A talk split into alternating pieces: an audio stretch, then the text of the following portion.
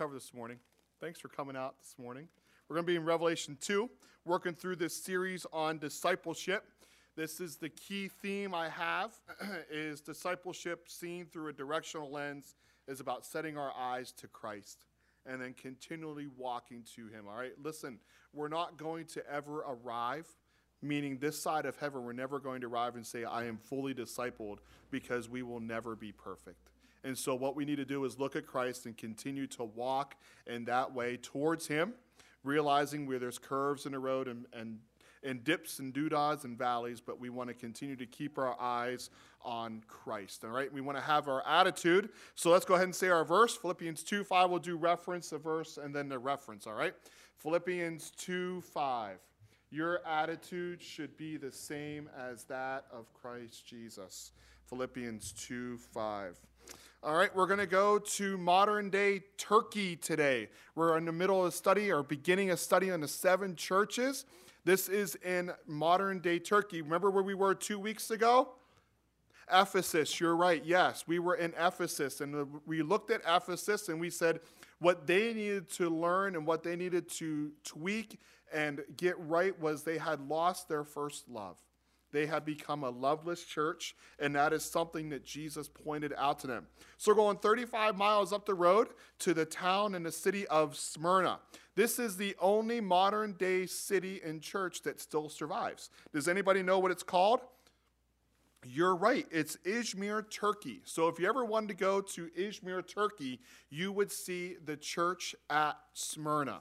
Now, it's interesting about Smyrna. I had to do I did a lot of study because I had 2 weeks to prepare for this.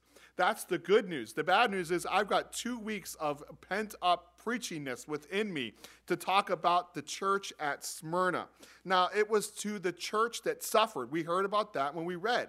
Now, it's interesting that Smyrna means myrrh.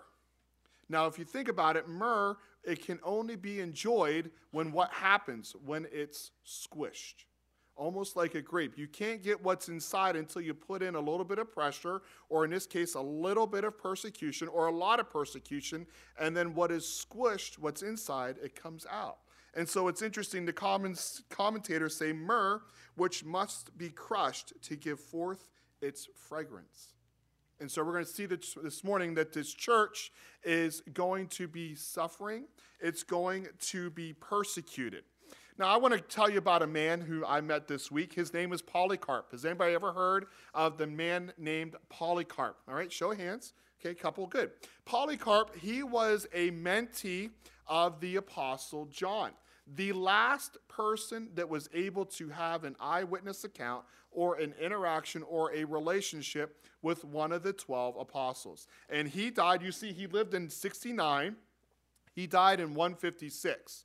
Now, if we believe that the book of Revelation was written around 7 around 90 AD, quick math, he was in his low 20s when this when this letter was was distributed to the seven churches. And so most commentators believe that Polycarp sat in a building, sat in the town, sat in the church, and he heard this letter being read as it was penned by John the Apostle, his mentor.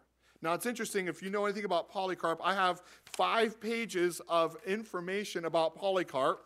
The good news is I'm going to I'm going to squish it down into 30 seconds, but what happened is he is going to be persecuted.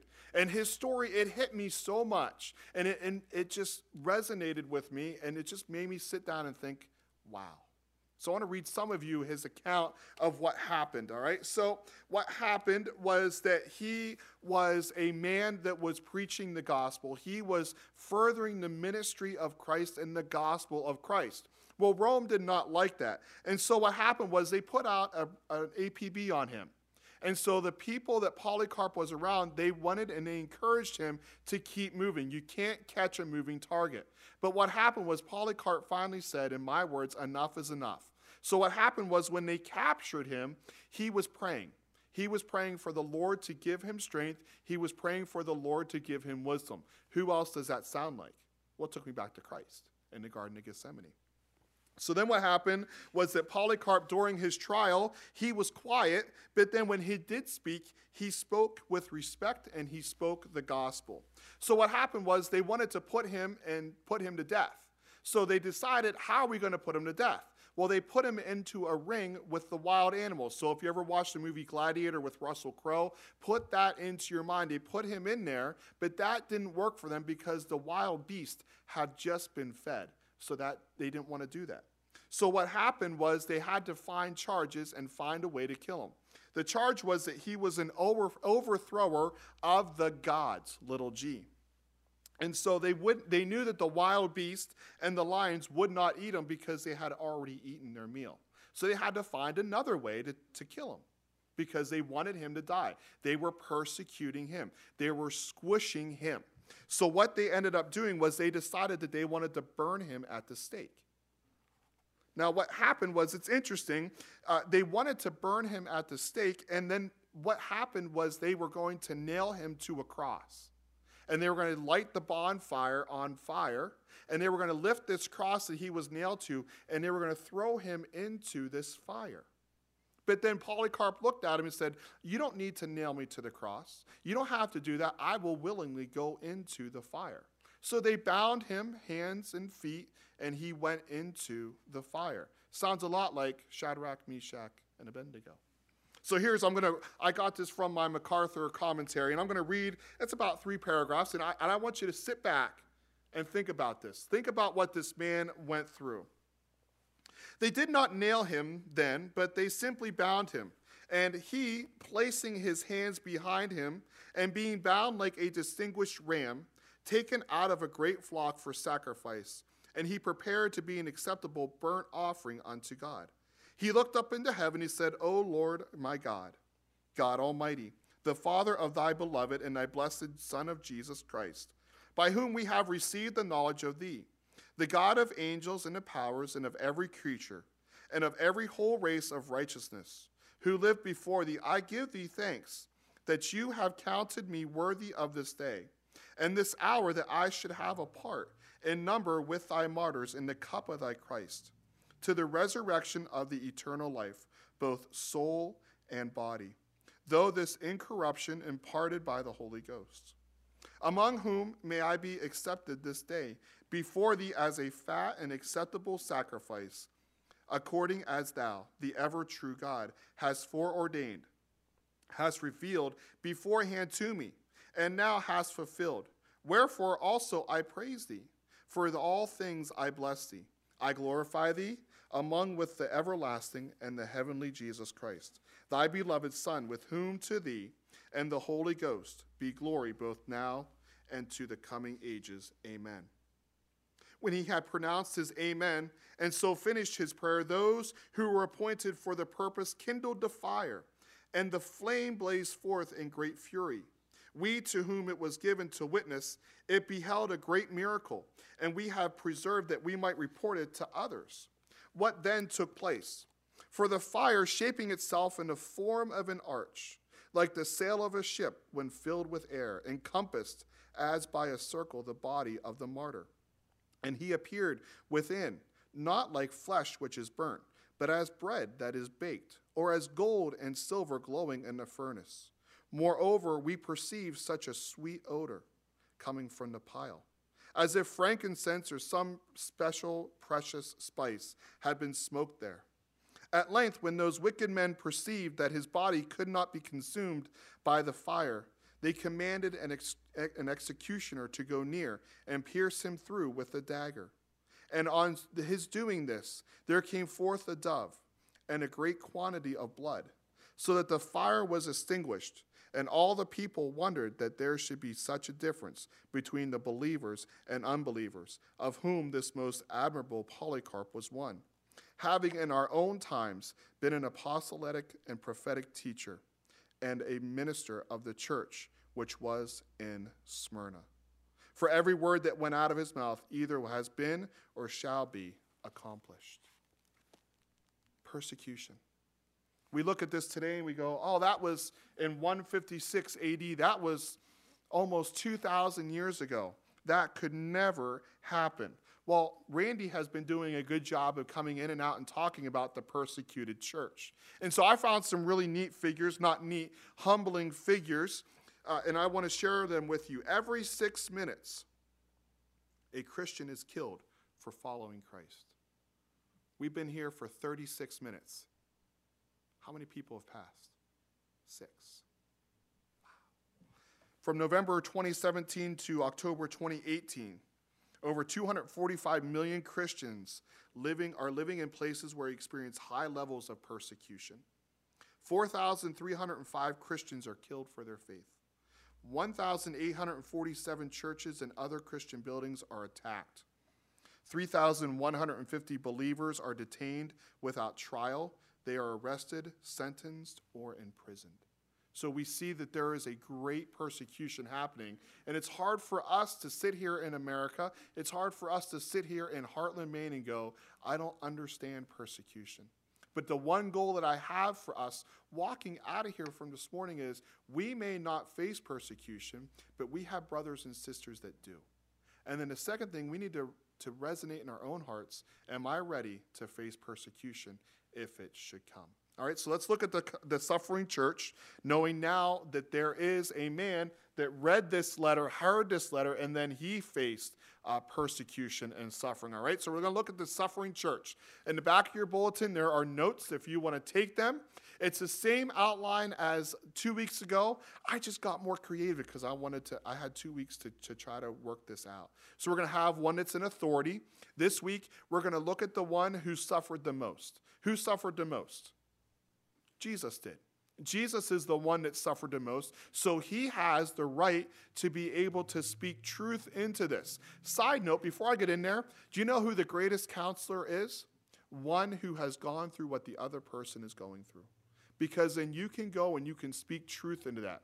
2 Corinthians 1 4, you comfort each other with the comfort you have received. And so, as you read this, think about here comes Jesus. He's sitting through the Holy Spirit who works through John he then works and he begins to his ministry by looking and understanding and saying, I understand what you're going through. And it's not just a, I read about this, it's not a, I saw this on YouTube. It's Jesus saying, I went and I suffered and I understand where you are at. All right, so let's look at verse 8.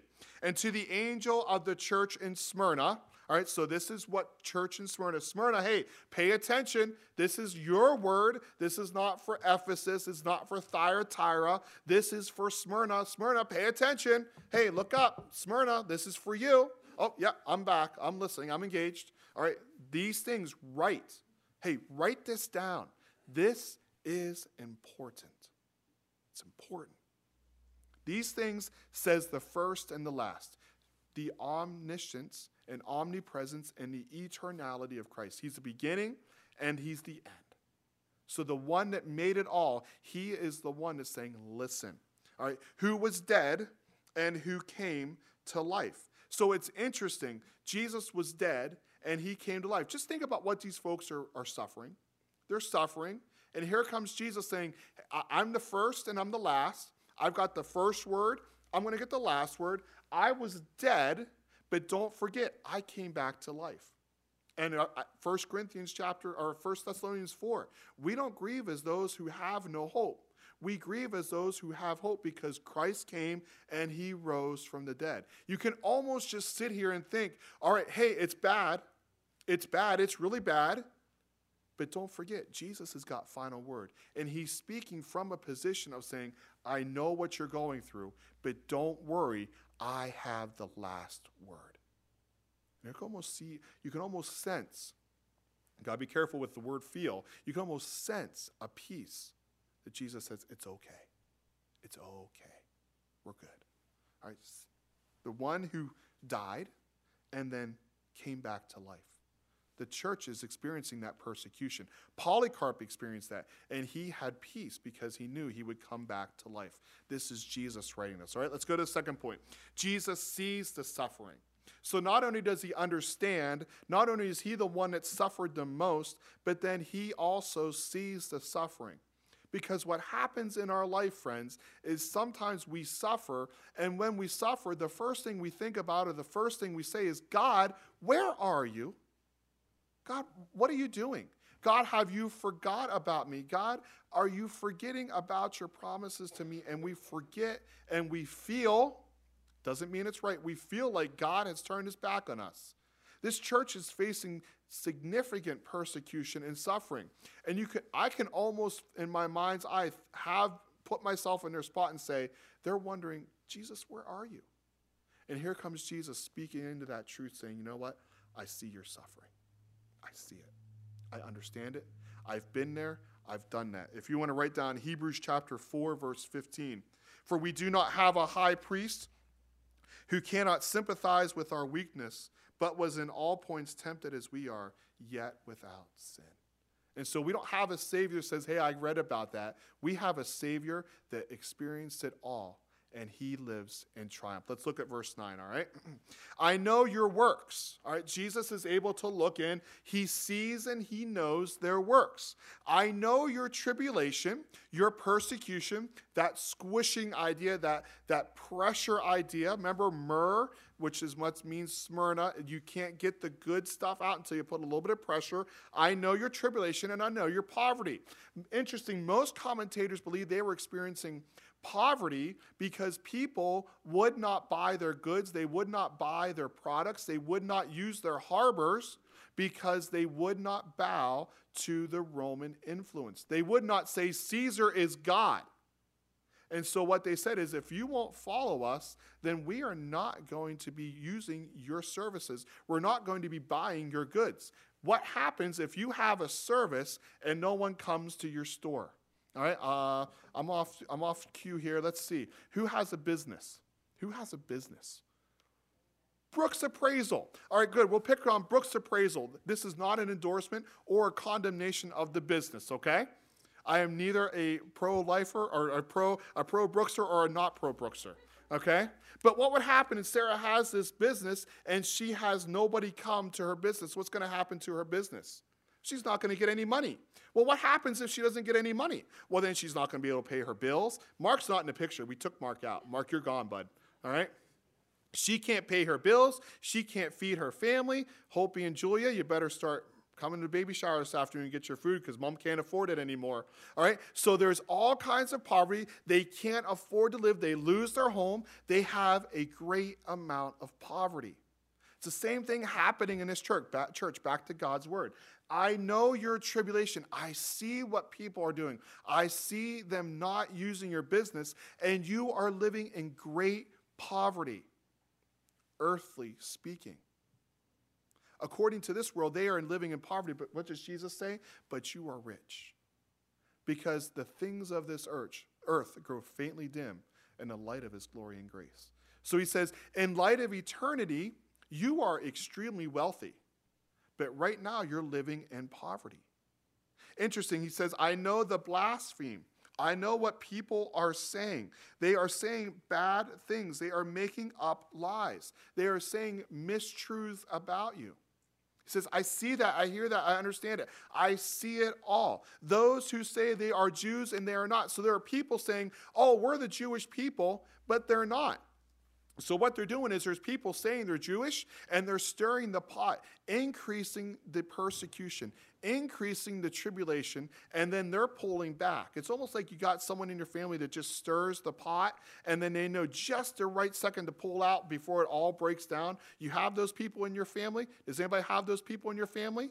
If you don't have those people in your family, you are that person. Okay? So you have those people that get everything all stirred up. That's what the people that are Jewish are doing. They're stirring the pot and then they're pulling out because if they're not persecuting me, they're persecuting you. And I'd rather have them persecute you than persecute me. All in the name of Jesus, air quote, Jesus. He goes, I see that. I see that blasphemy that they are doing. And they are from where? Satan. They are the ones that are stirring up the conflict. Two, two quotes here from different people, or one quote uh, is uh, from the King James Bible commentary, one I, I read every week. It says it this way Satan attacked this church from without by persecution, and from within by the perversion of the doctrine. So he's trying to get them in outside in saying, "Hey, I'm going to cause bad times. There's going to be hard times and the church is going to crumble." He's going to try to come in underneath and cause a wrong teaching. He does not want this church to exist. Why? Because if this church folds, the gospel folds and the influence of the church goes away and people won't be hearing the word of God. They won't be challenged by the word of God. However, therefore, nevertheless, on the other hand, my favorite conjunction, but. But the evil had not made it into the church. The church stood up to the persecution. The church stood up to the test. Why? Because Christ did not call the church to repent.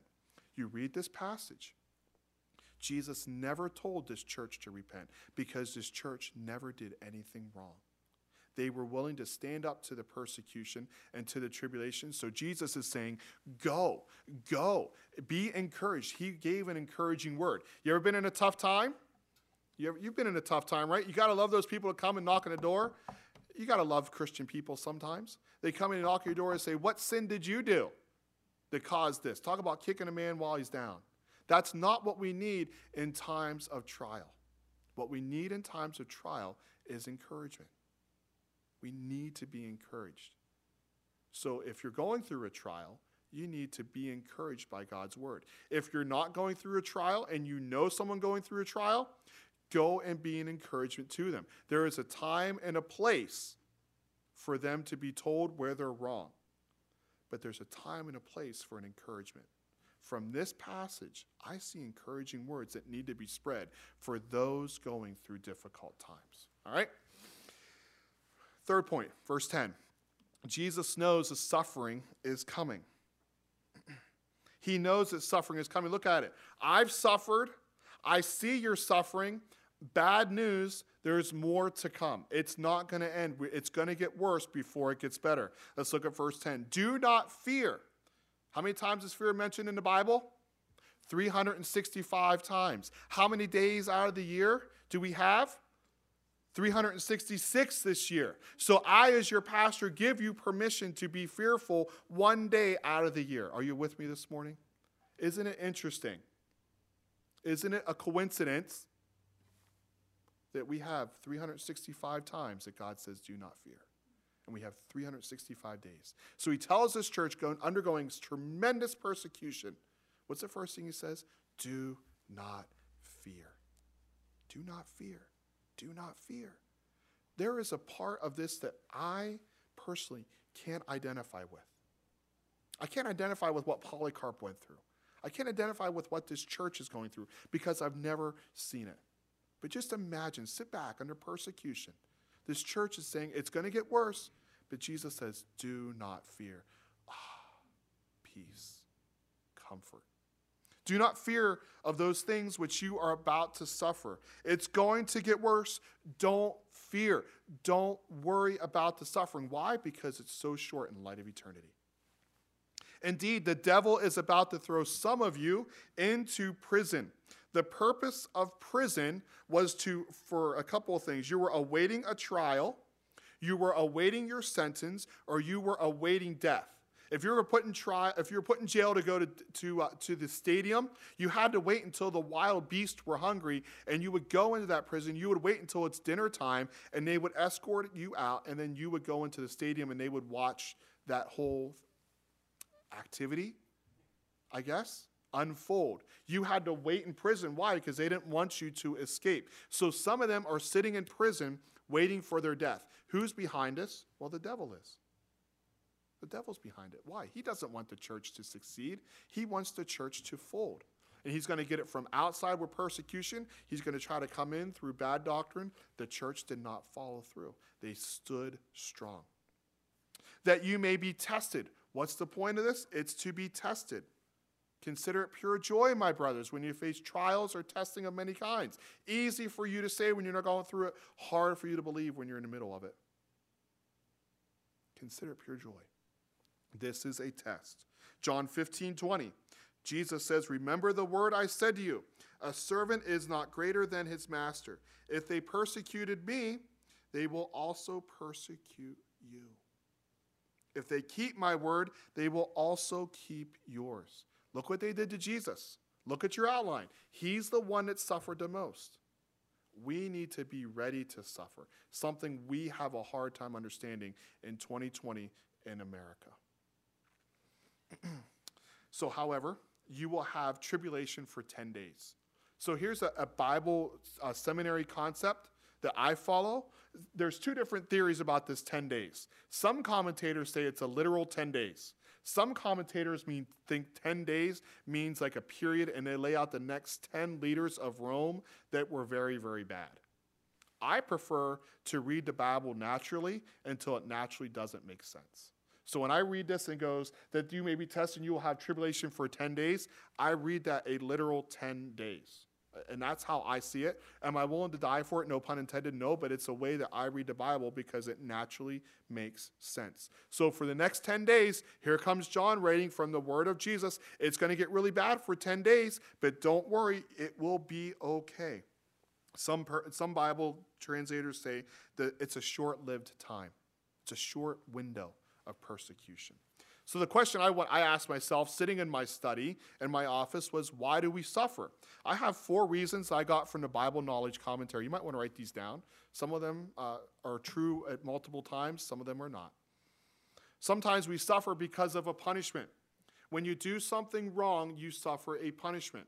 When I was a kid, when I did something wrong, and my parents says, "Don't you eat that," and I went and I ate it, guess what happened? I got punished. And then I went to my mom. No, I'm just kidding. Sometimes what happens is we get punished because we do something wrong and we suffer. Sometimes we suffer because we get, become prideful. Look at how great I am. Look at how wonderful I am. Look at this, this organization couldn't make it without me.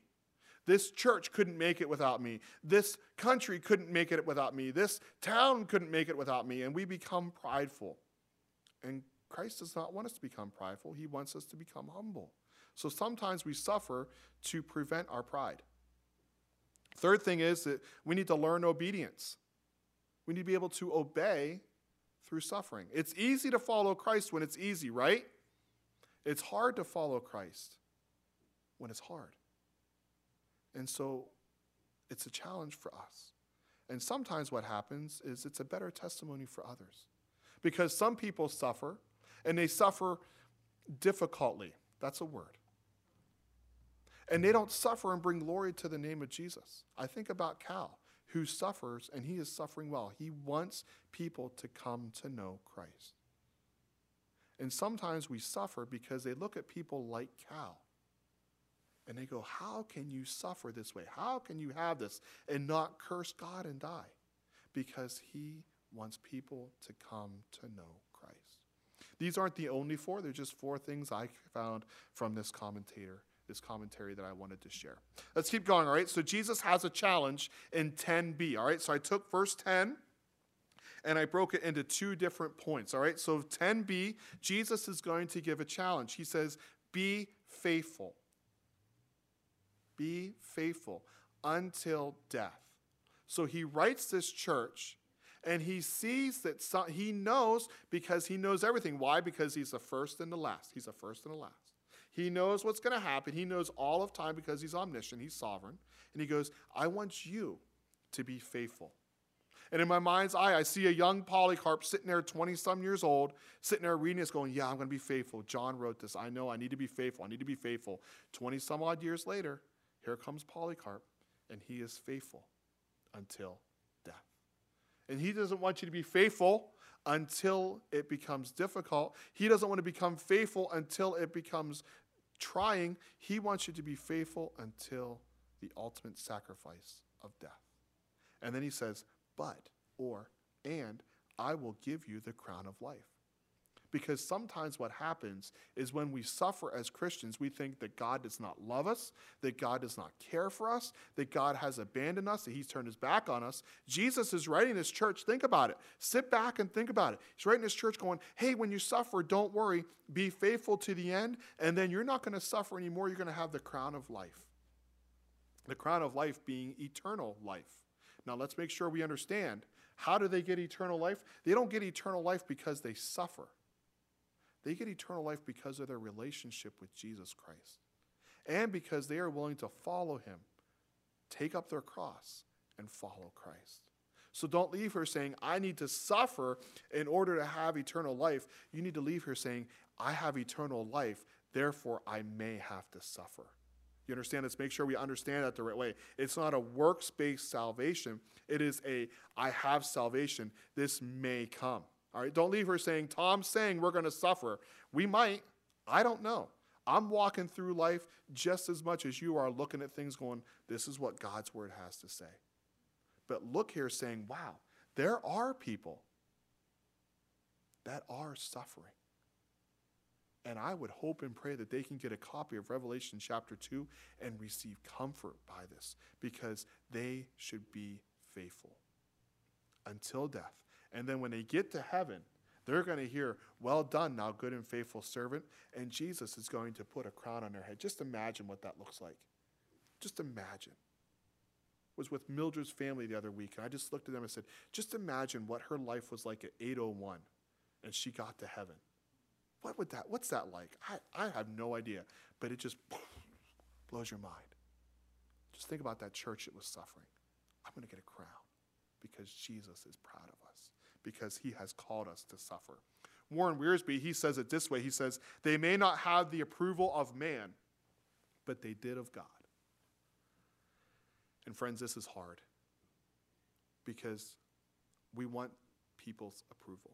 We want people to like us.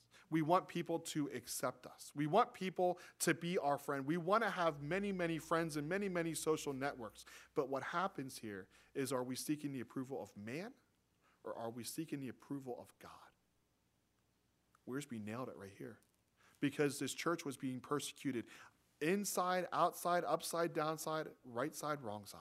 Every side they turned, they were facing persecution, but they held strong because they were seeking God's approval, not man's approval. Let's look at this uh, final point and then we're done. Verse 11 Jesus is going to give a promise. Just look at this. Look at this. The one who suffered the most, Jesus wrote them. Jesus sees the suffering. He knows suffering's coming. Jesus is looking at the suffering, and in, the midst of it, he's challenging them. And then at the end, he's going to give them a promise and the promises of Jesus, they always happen. They may not happen on my time frame, but they happen when Jesus is good and ready for them to happen. Let's look at verse 11. He who has an ear, let him hear what the Spirit says to the churches. Remember from two weeks ago that all the letters were read in all the churches. So even though they're not in Ephesus, they would read the Ephesus letter. Even though they weren't in Smyrna, they read about what's going on in Smyrna. The church would hear it, however many were there, just as many as here this morning or more. Hey, he who has an ear, let him hear. There's a big message to the whole church, but there's an individual message to you. And what happens is when you hear this message, that the the human reaction is, boy, I hope that this person's listening. Oh, I wish this person was here. I wish they would get this CD. I wish this. I wish they would have come. But there's a message for each one of us. You have an ear. Hey, listen. Listen to what Jesus is saying. He who has an ear, that's you, that's me. You listen. Don't just hear, listen to what the Spirit says to the churches. He who overcomes shall not be hurt by the second death. When you face persecution, you will not face more persecution. You are going to receive the crown of life. You may see and face persecution now, but you will not face any punishment when you see Christ. Keep faithful, keep strong, keep going, keep remembering and being obedient to Christ. Keep going. Be faithful. Three questions for you, and then we're going to close with uh, communion this morning. The first one is Am I seeking man's approval, human approval, or am I seeking God's approval? Because what happens is we can sometimes walk through life and we can start leaning more towards man's approval, people's approval, than God's approval. And sometimes we make decisions and we don't make it based upon God's word. We're going to make it based upon if people are going to like me, or people going to affirm me, or people going to like me. The question that we really need to wrestle with is Am I seeking human approval or God? Think about it. Step back. You heard what happened to Polycarp. Do Do you think they had people that weren't really in part of the church? No, the church, those that weren't really interested, they scattered. Why? They didn't want to be persecuted. And so those that believed and they knew the cost they'd have to pay, they were there because they wanted God's approval. How about you? How about me? Whose approval am I seeking? Second one is do I need encouragement? We may not face struggles, we may not face persecution as Polycarp faced, but we have tough times. And it might be a difficult time in life. It's January, it's cold, it's snowing. Some of you got to go back home and finish shoveling. The bills are higher than the money's coming in. You've got family crises, you've got trials, you've got things going on in your life, and you're saying, I could just use an encouraging word. Do you need encouragement? Do you need encouragement? Final one is Am I ready to face tough times? See, what happens here is we can talk about it, I can talk about it, but in your heart of hearts, you have to be settled and go, Do I believe? Do I know? And am I willing to suffer for my relationship with Christ? I don't know if it's coming. Listen, I don't know if it's coming. But I do know that we need to have that settled in our hearts so that when it does come, we can remain faithful. And I'm not willing to suffer for too much, but I'm willing to suffer for the people that I love. And that happens through a relationship with Christ. Let's go ahead and close in a word of prayer. Lord, we're thankful for this church in Smyrna. It's been challenging, it's been hard to hear. People, think of people that are facing persecution. Lord, we're thankful for the freedoms that we have. We don't want to sit here and, and not be thankful for what we have. We live in the greatest country in the world with all the freedoms we have in the world, and we think of our brothers and sisters who are in great, facing great persecution. So we pray that they would be encouraged. I pray that we would be willing people that want to seek your approval and not human or man approval. Lord, if there's someone here that's going through a trial, I pray that you would encourage them.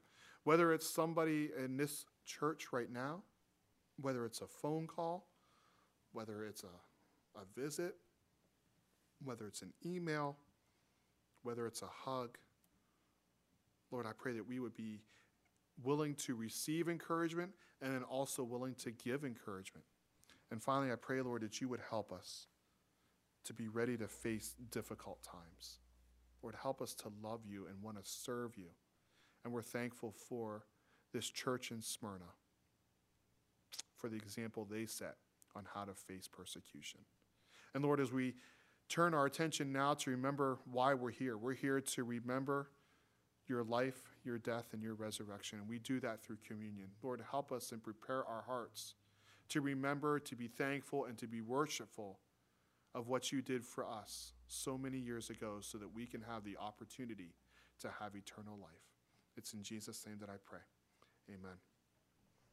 All right, I'm going to have the guys come forward, and we're going to turn our attention to uh, worshiping the Lord through remembering communion.